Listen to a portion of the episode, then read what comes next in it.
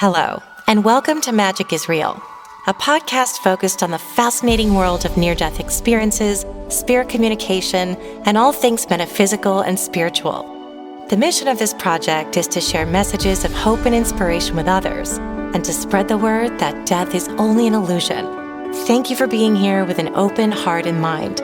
I wish you peace, light, and love always.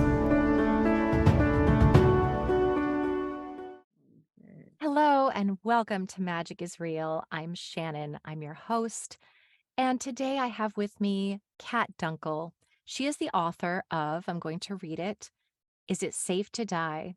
A Memoir of Death to Life, Second Chances, and Redemption. Now, I am almost finished with this book myself. And I was just telling her before the break that I was sitting there reading her story and going, oh no, like I had these real reactions to your story. So first of all, I just want to thank you for being here and sharing your time and energy with me and my audience. Thank you, Shannon. I love meeting new people, and doing this is a great way to do it. I've had the opportunity to speak to so many hurting people, I think, that went through similar situations or in them now. And so this is a great opportunity. I appreciate that. I know that you do a lot of speaking, and you're a writer, you're a speaker, you're also a businesswoman, but you you have such, I'll tell you what really struck me about your near-death experience story, because I do interview a lot of people, and some are out of body, some are shared death. There are all sorts of perspectives on this.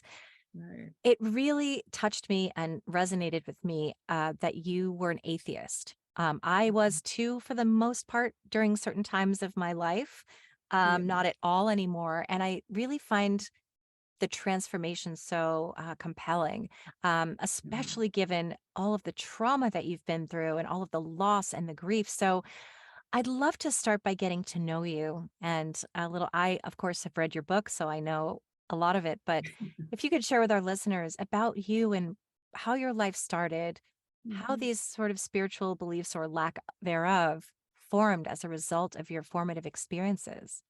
Okay. Well, there was a lack of, actually, in my in growing up. My parents were both alcoholics, and my dad was an angry man. I don't know how they ever got married, but my dad had a 6th grade education, quit school to go into the Navy to support his mother, who was widowed.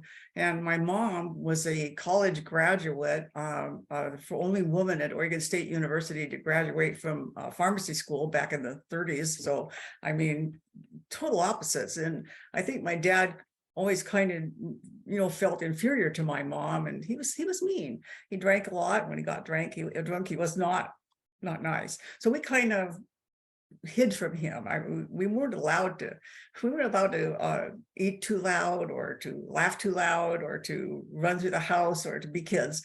And so that was kind of my growing up. Church and God or life, or that, as far as that went, just wasn't anything I was exposed to. I always felt like I wanted to be. I wanted to be where the kids were that knew about God or knew about things. And but I just, was never got to church or anything like that. So at the end of my teen years, I started doubting the fact that there could be a God, and actually became an agnostic, because I went everywhere I could even imagine to asking people to tell me, something to believe in. I mean, I was ripe to be any type of cult or anything, because anybody that could have made any sense to me, I would have followed in a heartbeat, but nobody did. And I tried every church, every religion, everything. Nothing resonated with me. So I would say I was an agnostic at that point, because I wanted to believe there, but there just was nothing to help me do that. So into my teen years, I started questioning, that, and then later on in life, I had a terrible time in my life. My childhood was miserable, like I said, but I became very, very I don't know, I was insecure because my father also was transferred all over the country. And so every 2 years we moved to a new city and I go to a new school. And I don't know if you ever had to walk into a classroom with new kids, but it's terrifying. You know, they're all looking at you and kids don't like that. So, and I certainly didn't, but I was insecure, afraid, all those things. And in high school, we had moved to Kansas City, which was, from Washington State. And so these kids all talked funny too, you know, saying things like y'all and, you know, so I was kind of, I stuck out because here I was from the West Coast and that, you know, the Beach Boys were coming around in that time. And do you know who the Beach Boys are? Oh, absolutely. No, I'm not as young as I look, but yes, of course, I know who the Beach Boys are. Yeah. So I just really kind of stuck out, and I married to get away from home. I did not love this man. He was an alcoholic like my parents and had two children and a nervous breakdown by the time I was 21 years old. So I took my kids and I got an old beat up car in Kansas City. And right before I left, I looked up at the sky and I said, you know, God, if you're really up there, if you just give me 1 year to know what it was like to feel love or to love somebody, you know, fine, you can devastate me, kill me, do what you want to do, but just 1 year, that's all I ask. Well, later on, I threw the kids in the car. We went to back to Washington State and Seattle, and I got a good job, and we're in government housing, the two boys and we could run through the house and play because we didn't have any furniture. We slept on the floor. It was a little gas stove that heated our unit, and we pretend like the little pilot light was a fire, and we were camping. So the kids loved it. I mean, the boys loved it. You know, they didn't have to break anything, so they could play games in the house and run. And we'd go down by the lake and feed the ducks, go to the library, read books. And life is actually fun for me then. I had a good life then. And then I got a good job, and there was a lady there that came in one day and told me that she'd found the man I was going to marry. And I thought, oh my God, you know, that's not anything. I don't want to go there for sure. And she had this guy call me. His name was Don. And 28 days after that phone call, we were married. It was, you know, I found true love. I did, because I think after we saw each other almost every day, I was looking across the table at him this one day, and I was just afraid. I was so fearful because I felt this feeling I had never felt in my life. I loved this man more than life itself. I mean, he was handsome, he was kind, he owned his own home, he owned a nice car. I mean, he had a good job. He was not an alcoholic. He was like smart. I thought, what does he see in me? What would he ever want with me? Anyway, on the 28th day, we were sitting there, and this guy came in that Don worked with, and he was drunk. He could hardly stand up, and he's leaning over the table, and he says, you two kids belong together. He said, what would it take for you to get married? And Don said, you know, if I had $200, we'd go to Reno and get married tonight. And I went, oh my God, you know, can he really be saying this? You know, I knew I loved him, but how to think that he could possibly love me was just beyond anything I could imagine. And I looked at him, he looked at me. This guy said, I'm going to write you a check right now. He pulled out and said, he didn't have any checks. He had to go home. So we're laughing, you know, we're thinking he's never going to come back. He's going to go home. His wife's going to kill him and he's going to pass out or whatever, and they'll never be back. And it was about a few minutes later, here he comes back with his checkbook, wrote the check that you couldn't even read. And Don looked at me and I looked at him and we went, you know, let's go. So we did. And we got 2 traffic tickets before we got out of the state. Anyway, we got married. It had been, you know, just incredible. I just, you know, I would open closets and there would be crystal and china in there that he'd got when he was in the Navy that he collected. And this beautiful home, and my boys had a daddy, and it was life could not have been better. And about 6 months into this marriage, Don had the opportunity to buy a tavern with a friend of his. And of course, I didn't want that because of alcohol in my past. Didn't want anything to do with that, but it was his dream to own his own business. And so I couldn't stand in his way, and he did. And So I didn't like it, but on our first anniversary, we went out to this great dinner, and he said, can we just stop by the tavern to see how things are going? Because it was all new. And I said, sure. So we go there, and everybody's crowding around him and congratulating him. And this barmaid was just so openly flirting with him. It was just like, Dawn, can't you see what she's doing? And she's flicking her hair towards him. And, this is going on. I'm sitting there getting angrier and angrier and angrier.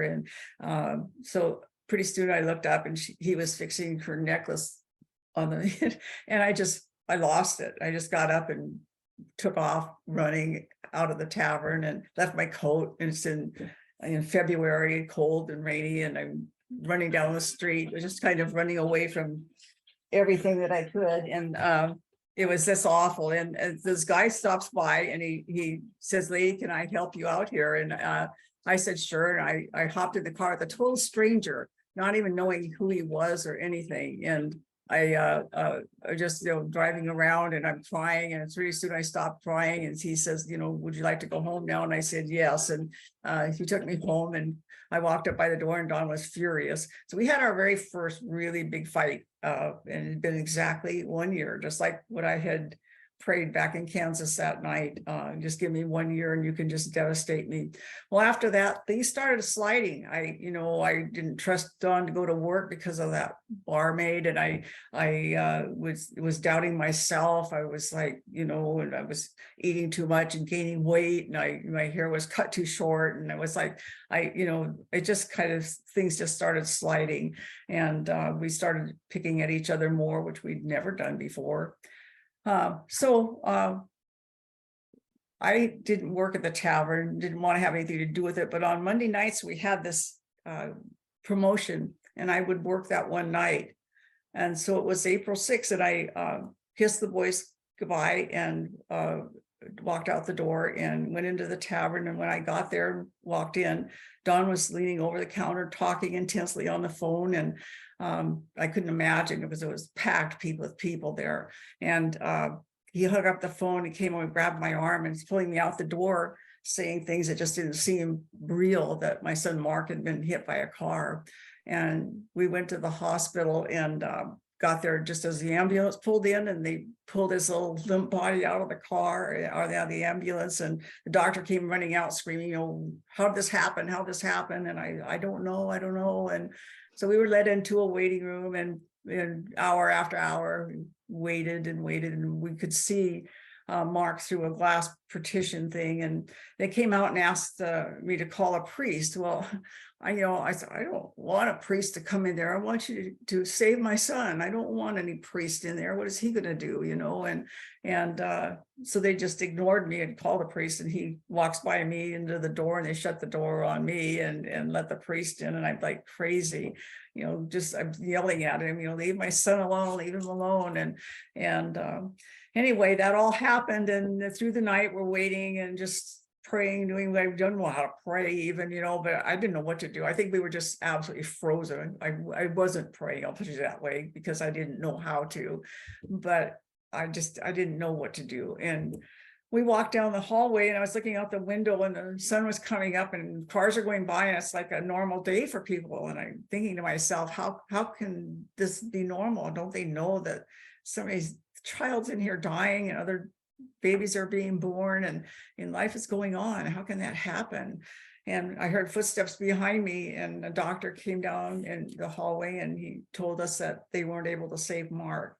And I just collapsed, and we went into his room, and I felt like he was cold, and I pulled the covers up over him and leaned down to kiss him, and he had a tear in his eye. And I said, "Don't cry, Mark, because mommy's here. Just like I can make everything fine. I'm mommy. I can make everything fine, Mark. You're going to be okay." And I just collapsed. And I don't remember much after that, but we did go home, and Chris was, my other son, was there, and he was with Mark when Mark got hit by the car. They had a babysitter, but she had neglected to watch them like she should. And Chris didn't know what had happened when Mark got hit by the car. All the attention went to Mark, and Chris was left standing there. this poor kid, you know, like 9 years old, and not quite 9 years old. And so he wanted to walk home and tell the babysitter what happened. You know, I just can't even imagine what he went through. And so I just held him and told him the doctors weren't able to save Marky, you know, Chris, and he just started to scream and cry and into his room and close us out. So life then just, I closed down. I was in our house. I wouldn't go out of the house. I can't do the name for it when you don't leave your house, but I couldn't face people. I had this horrible guilt inside of me that kids aren't supposed to die before their moms, you know, and I couldn't talk to people. I didn't want anybody around. These two ladies from a church nearby came by and they told me my son, you know, was with Jesus now. And I just shook them. I said, "You're Jesus. I'll tell you about your Jesus. He kills little children," you know, and slammed the door in their faces. So I was angry. And at that point, I would say I was definitely an atheist, because I just, there was no way. If God did exist, I hated him. I hated him for what he allowed to happen. So my whole life then was anything far from any belief in anything.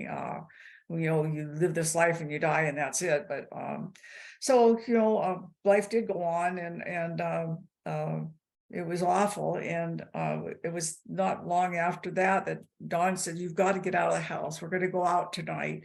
And I didn't want to, and I argued with him, but we started out the house and I was arguing back and forth with him, and we got in the car and it became more intense. The arguing did, and more intense and more intense. And we're driving down the street. I'm just screaming at him and he's screaming at me. And he said, "Kathy, you have to move on." And I came across the seat with my arms and just flailing away at him. And he's trying to drive the car, pull it over. And he goes like this at me and hit me in the side of the back. And when he did, you have a sack around your liver, and that, I guess it's like a balloon, and it holds your liver together, and it exploded and just caused massive internal bleeding in me.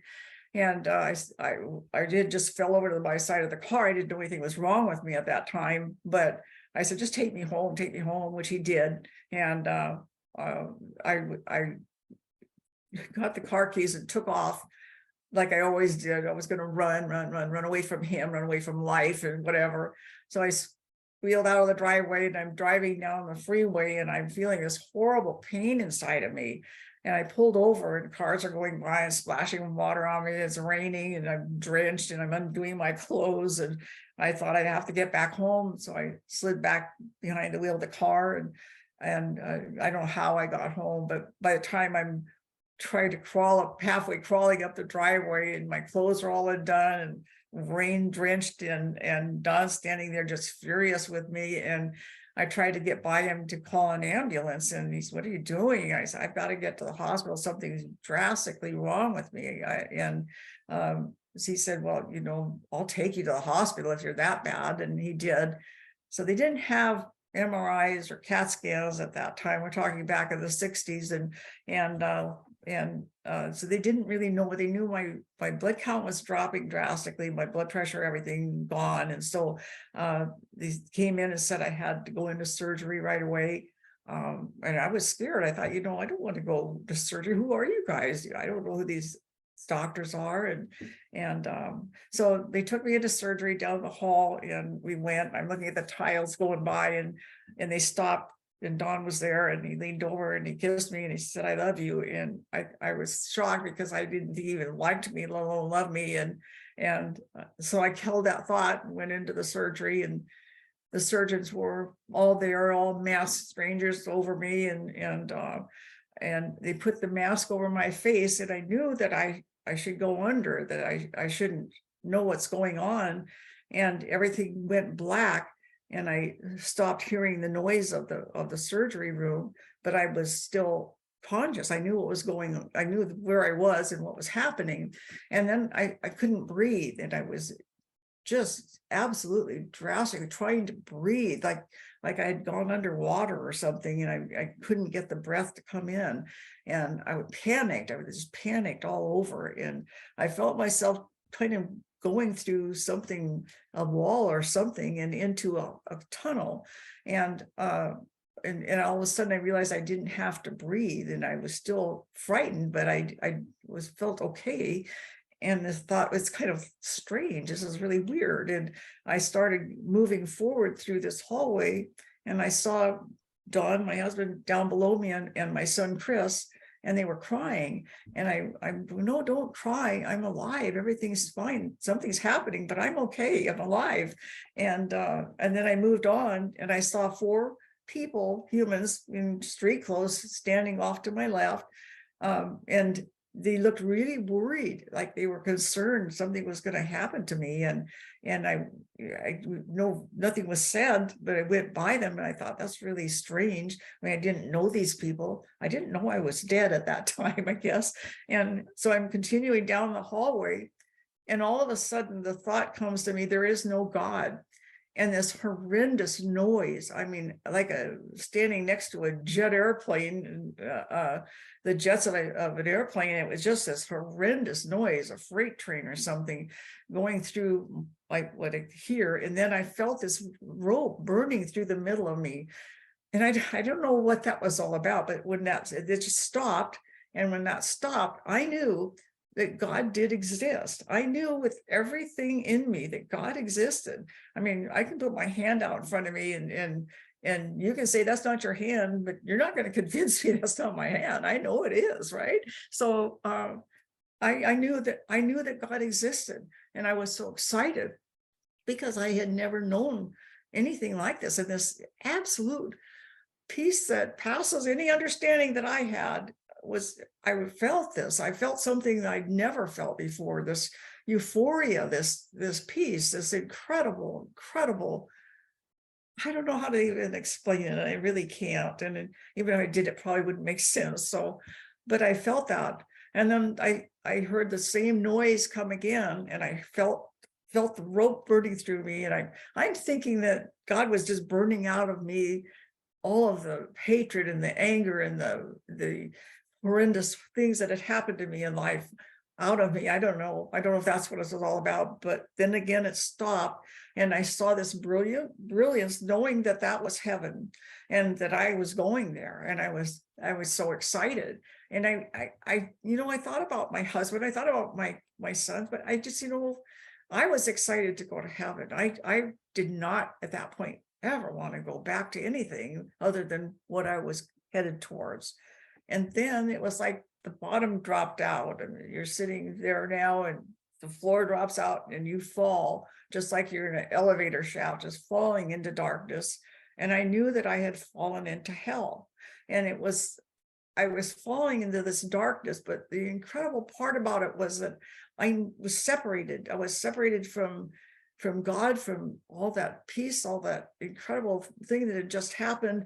And I was almost as though God didn't even know I was there, that I didn't ever exist as far as anybody knew. I was going to fall and burn in this horrendous place forever and ever and ever. I couldn't commit suicide. I mean, these thoughts came to me. I can't kill myself. I need to endure this for eternity. I can't ever get out of this place. I was screaming, of course, and I was screaming out for God that, please, God, please forgive me. I believe you. I believe in you now. And I believe everything. I just saved me from this horrible, horrible place. But I knew that God didn't know I was there, but thankfully I was wrong. And then it just started going backwards again. I started going backwards into the tunnel again, and I was going back towards the entrance of where I started, and it stopped, and I heard a voice say, bring people to me. And I believe it was the voice of God. And then I felt my spirit enter back into my body. And then I came to life into the surgery room. And, so that was over 50 years ago. And from that day, I was screaming at everybody, God's real, God's real. And, as I started getting better, Shannon, I didn't know what a Bible was. It was a book. I knew that. I had never picked one up before. And how am I going to bring people to God? What am I going to do?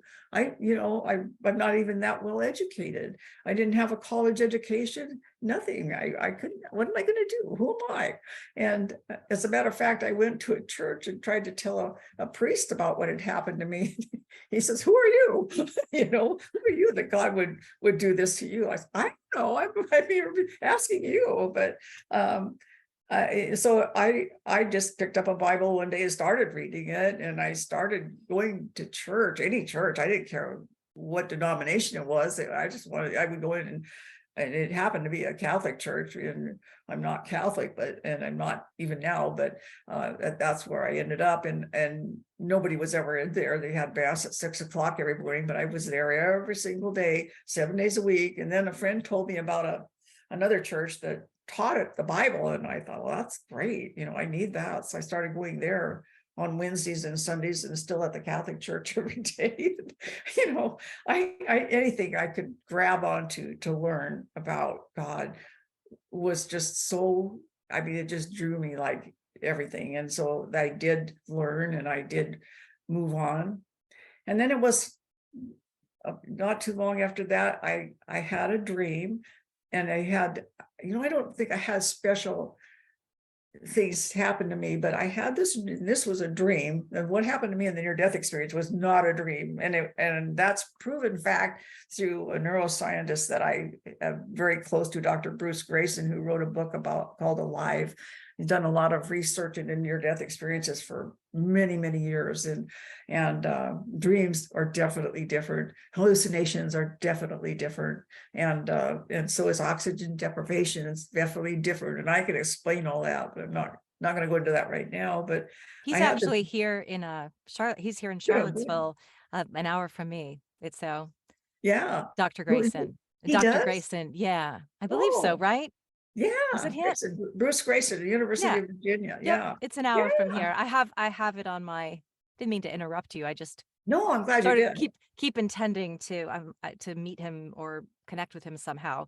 I know all about him. I think he's wonderful. Yeah, yeah. He's just a dear friend, and as I'm in his book Alive on page 144, my case is. But anyway, I went to bed that night, had this dream about starting a business.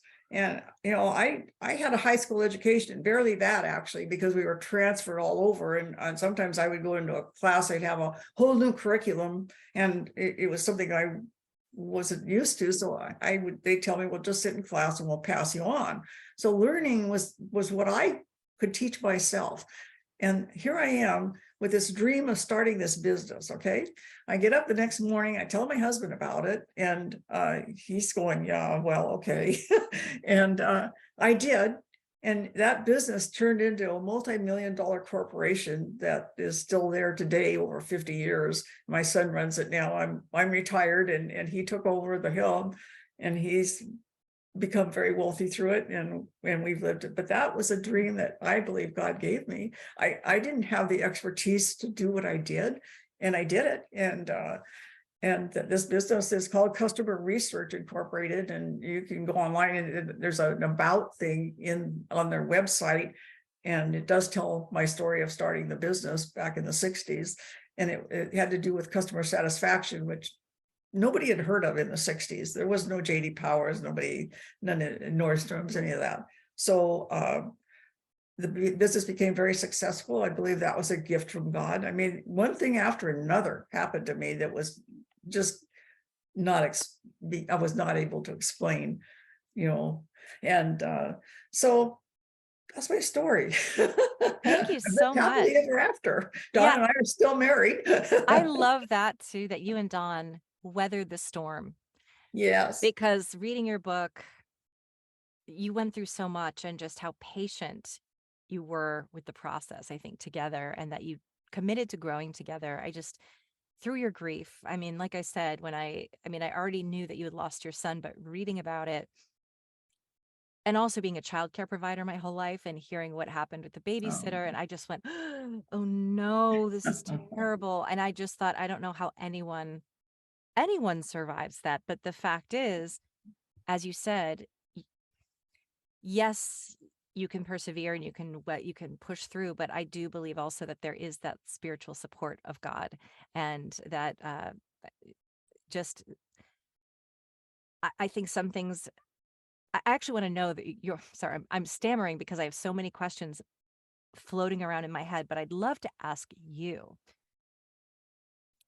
do you see everything that's happened in your life as having sort of been your soul's preordained story for your soul to grow and learn certain things? Or do you think that they were just things that happened and that led you down this path sort of by accident or by chance?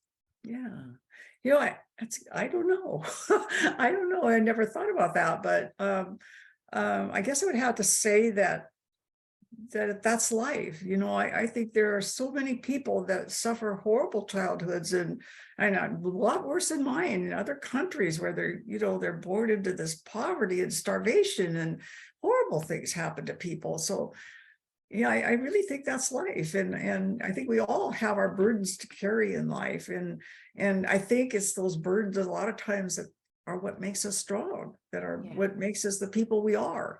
And so I think it was all, I don't think our lives are preordained for us. I guess I'll put it that way. I think, you know, we pretty much are at the helm to do what we do, to survive or not, you know, and some are survivors and some aren't. And so I think the survivors are maybe here to help the ones who aren't. I hope. I love that perspective. I also, when we were talking about, the science of this, I was just talking with a friend last night who's had a out-of-body experience. And he said, it's as real as anything you can imagine. I said, well, that's, the thing is that there are a lot of people that say, oh, it's a hallucination because your brain is running out of oxygen. And you address that in your book as well. But until you've lived it, and I haven't, but I know from speaking with so many people that have had this experience, when you're there, like you said, it's as real as the hand in front of your face. Right.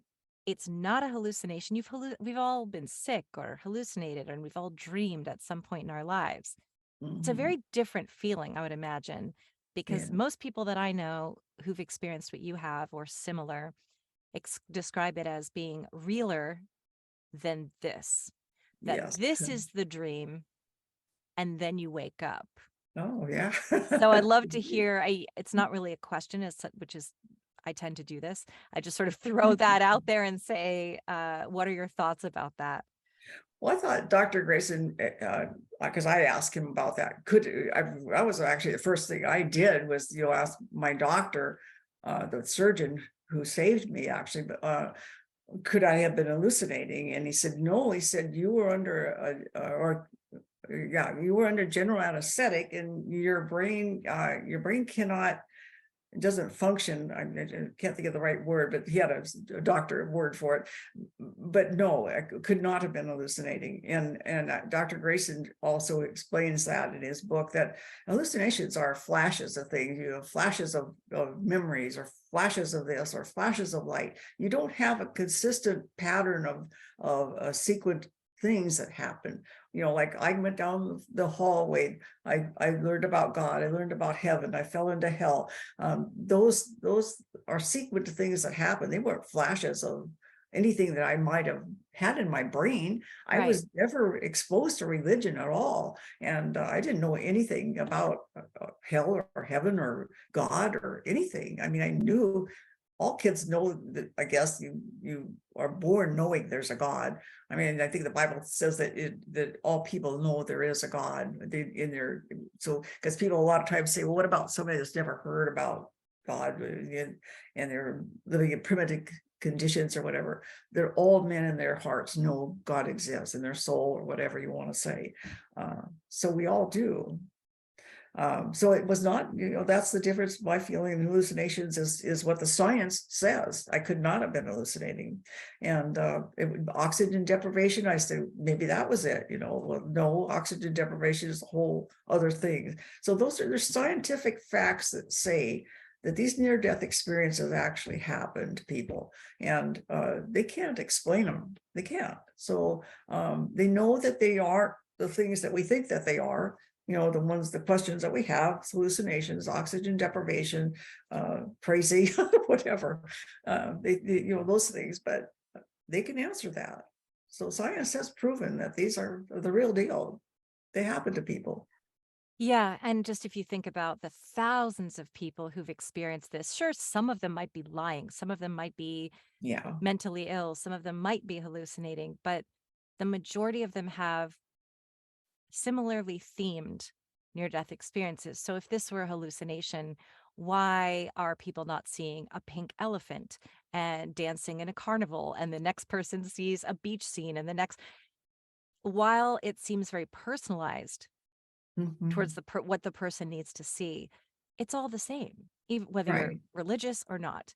And some people don't, some people see Jesus, some people don't, but the theme is there is something greater that we all come from.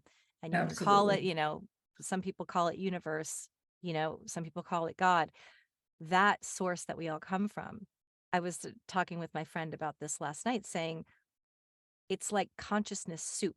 Like God is everything. It's like God is everything we're made up of. And, you know, this, like, it's all knowing, it's all, it's eternal. It's this beautiful, it's light, it's love.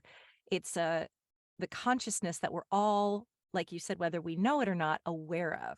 And you can speak to that if you have thoughts about that. That's just how I interpreted it or felt. That's just how I, what my thoughts were on it, but that's, but I'd love to know what your thoughts are about what is God, that you know, what do you think? Yeah, I definitely believe that, there is, and again, call it what you want, there's God. I believe that this universe, this life we live, everything could not just have evolved. I don't believe that could possibly happen. And I was open to that. I don't discount people who can say they prove or whatever that's the way it is. That's fine. But for me personally, I know that there is a supreme being that is in charge of all this. If not, we're complete chaos. I believe our spirit, at the time we're conceived, we are given a spirit. And that spirit stays with us until we die. And this fleshly thing, thank God, it goes to the grave. And who we really are is our spirit. Who's talking to you right now is my spirit. And my spirit will live on for eternity. And where it goes is you know, that's up to, I don't know who that's up to. I don't know. I really don't know. But anyway, that's my belief, is my spirit will live on. And Dr. Grayson, I think, calls it consciousness. You know, it's our, I don't know, our brain, whatever it is our spirit that lives on for eternity. So we are unique. Every one of us is a unique spirit that has been created. And, yeah, that's my belief. I love that. I think it's beautiful. And how would you say that, obviously you've shared a lot of it, but having had this experience, I'm trying to, how has it changed the way that you go through life? How you, I'm sure you continue to grieve, processing the grief. I'm sure it changes over time, and it's been a long time, but obviously it never leaves you. So I'd love to know sort of, how does it inform the way that you move through the world? How does it inform your healing? Yeah. My oldest son, Chris, who was with Mark when he was hit by the car, was recently interviewed on a podcast, and he was talking about what happened. And he said that when Mark was hit, you know, that Mark was thrown up over the car and his shoes came off, and Chris was watching all of this. And then Mark was laying on his back in the street, and Chris ran out to him, and his eyes were open. And when Chris said that, I mean, I just almost fainted. I mean, my life just went out of me. I just, oh my God, you know, and Chris would, Marky, are you okay? Are you okay? And Mark didn't say anything. So, I mean, I must have cried for 2 or 3 days over that incident.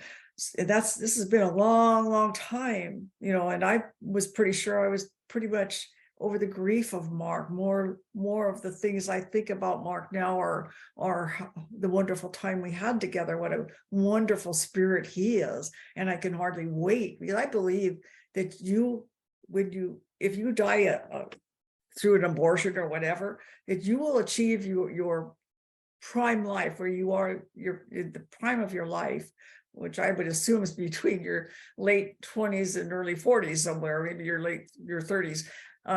In the prime of your life, that's where God will keep you for eternity. And these wrinkled old bodies that we have, go away, and babies that have never had a chance to grow up. So I'm so excited to see Mark. Like, who did he become? Who did he become? Because he's a spirit just like me, and he became something, and I'm excited. And I'm excited for where he's at. I know that it seems like life 50, 60, 80 years, 90 years is an eternity, but it's not, it's a flash in the realm of eternity. And so I'm excited to see that. Now I even forgot what the question was. Because no, you answered it perfectly. It was just how your experience, how it changed you, and how it helps you or doesn't help you or anything in relation to how you grieve and how you continue to heal. And I think you answered that really beautifully. Yeah. I also would love to know what you think it is that we're doing here. Why are we here? Why are we here? Yeah, in these bodies on this earth. I don't know. The Bible says that God created this, and then if he knew what this was all going to become, a lot of questions I got to ask. Yeah. Why, if he knew that we would be falling into sin, and all men sin, fall short of the glory of God. And so, why would you even want to create us in the first place? And I don't know. I really don't know that answer to that question, but I love people, and I can see why God would love a lot of people, and I can see why some people maybe would not make it to heaven. But and that's another question that I wondered about. Is it safe to die? The name of my book. I think it is for most people. I know I'm not special. I know that God wouldn't give me a gift that he wouldn't give anybody else. So I think everybody in the dying process, as they're dying, has the opportunity to either follow a third of the angels of heaven and Satan. A third of the angels of heaven fell with Satan out of heaven, thought they could be greater than God. They can go with him, or they can go with God. So, you have that choice. And hopefully they'll make the right one. I mean, there are evil people. It's hard for me to wrap my brain around that, but there are truly evil people on the earth, and they would much rather follow Satan and then go with the glory of God. They think that's trash. And so it's, it's their choice. But it changed, this whole thing changed me so dramatically. And that's another reason that this could not be phony. My testimony is that I grew up angry and bitter, and got angrier and bitter, more bitter, and was an atheist and nasty to people. And I was horrible. And I changed from that to, I think I'm a pretty nice person now, but I love people. I speak, and I'm very involved with moms that have lost children, and how we can become happy, and how we can live our lives through grief. And my life is devoted to that, and has been for over 50 years. I've never stopped. Never once for a second have I doubted what happened to me, and what my purpose on earth here is. And that's another thing. I believe we all have a purpose, and not everybody has to start a business or become a millionaire or do any of this stuff.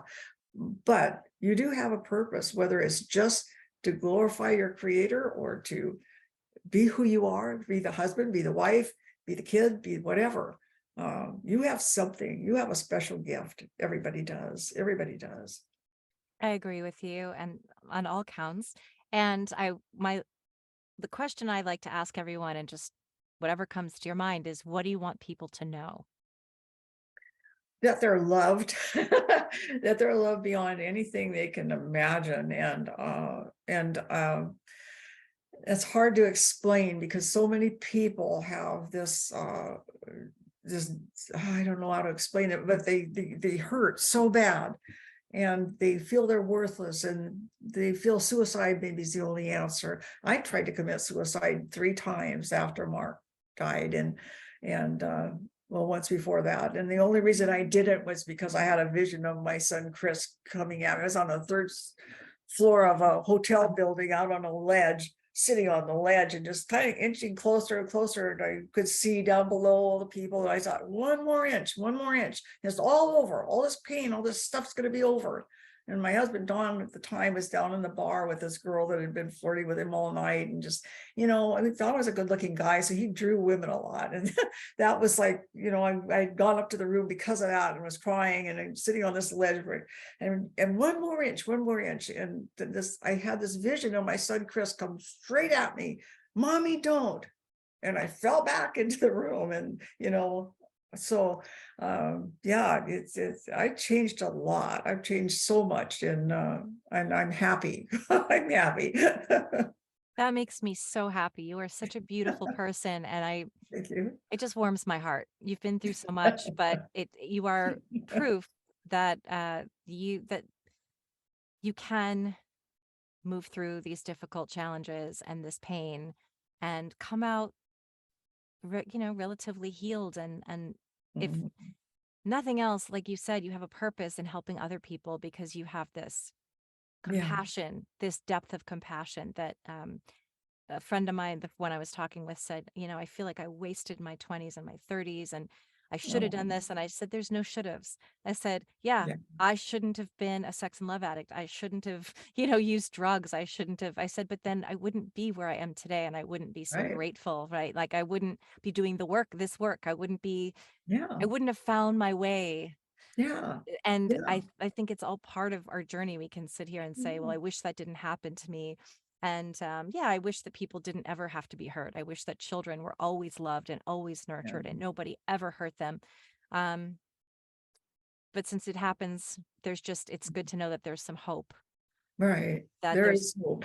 Yeah. You can start a new, there are new beginnings and it doesn't mean you forget what happened. It just means that you learn to move forward with as much grace as you can and hopefully inspire other people with your own, success story. Yeah, life is tough. I mean, it's hard. It's really hard. And I struggle just like I'm a human being and I still struggle. I have daily things and I even see a swear word now and then, because, I don't like this. Yeah. But, but I do understand the depth of pain people have. And even if that's what someone's purpose might be, is just to be there for fellow human beings, to be that light somewhere. And well, thank you so much, Kat Dunkel, for being here. My absolute pleasure. It's so lovely to have met you, and I definitely recommend your book. I will have links below where you can find Kat. You can read her book. And I just wish you all the best and look forward to seeing what else you accomplish in this beautiful life of yours. Great. Thank you, Shannon. Thank you. Appreciate it.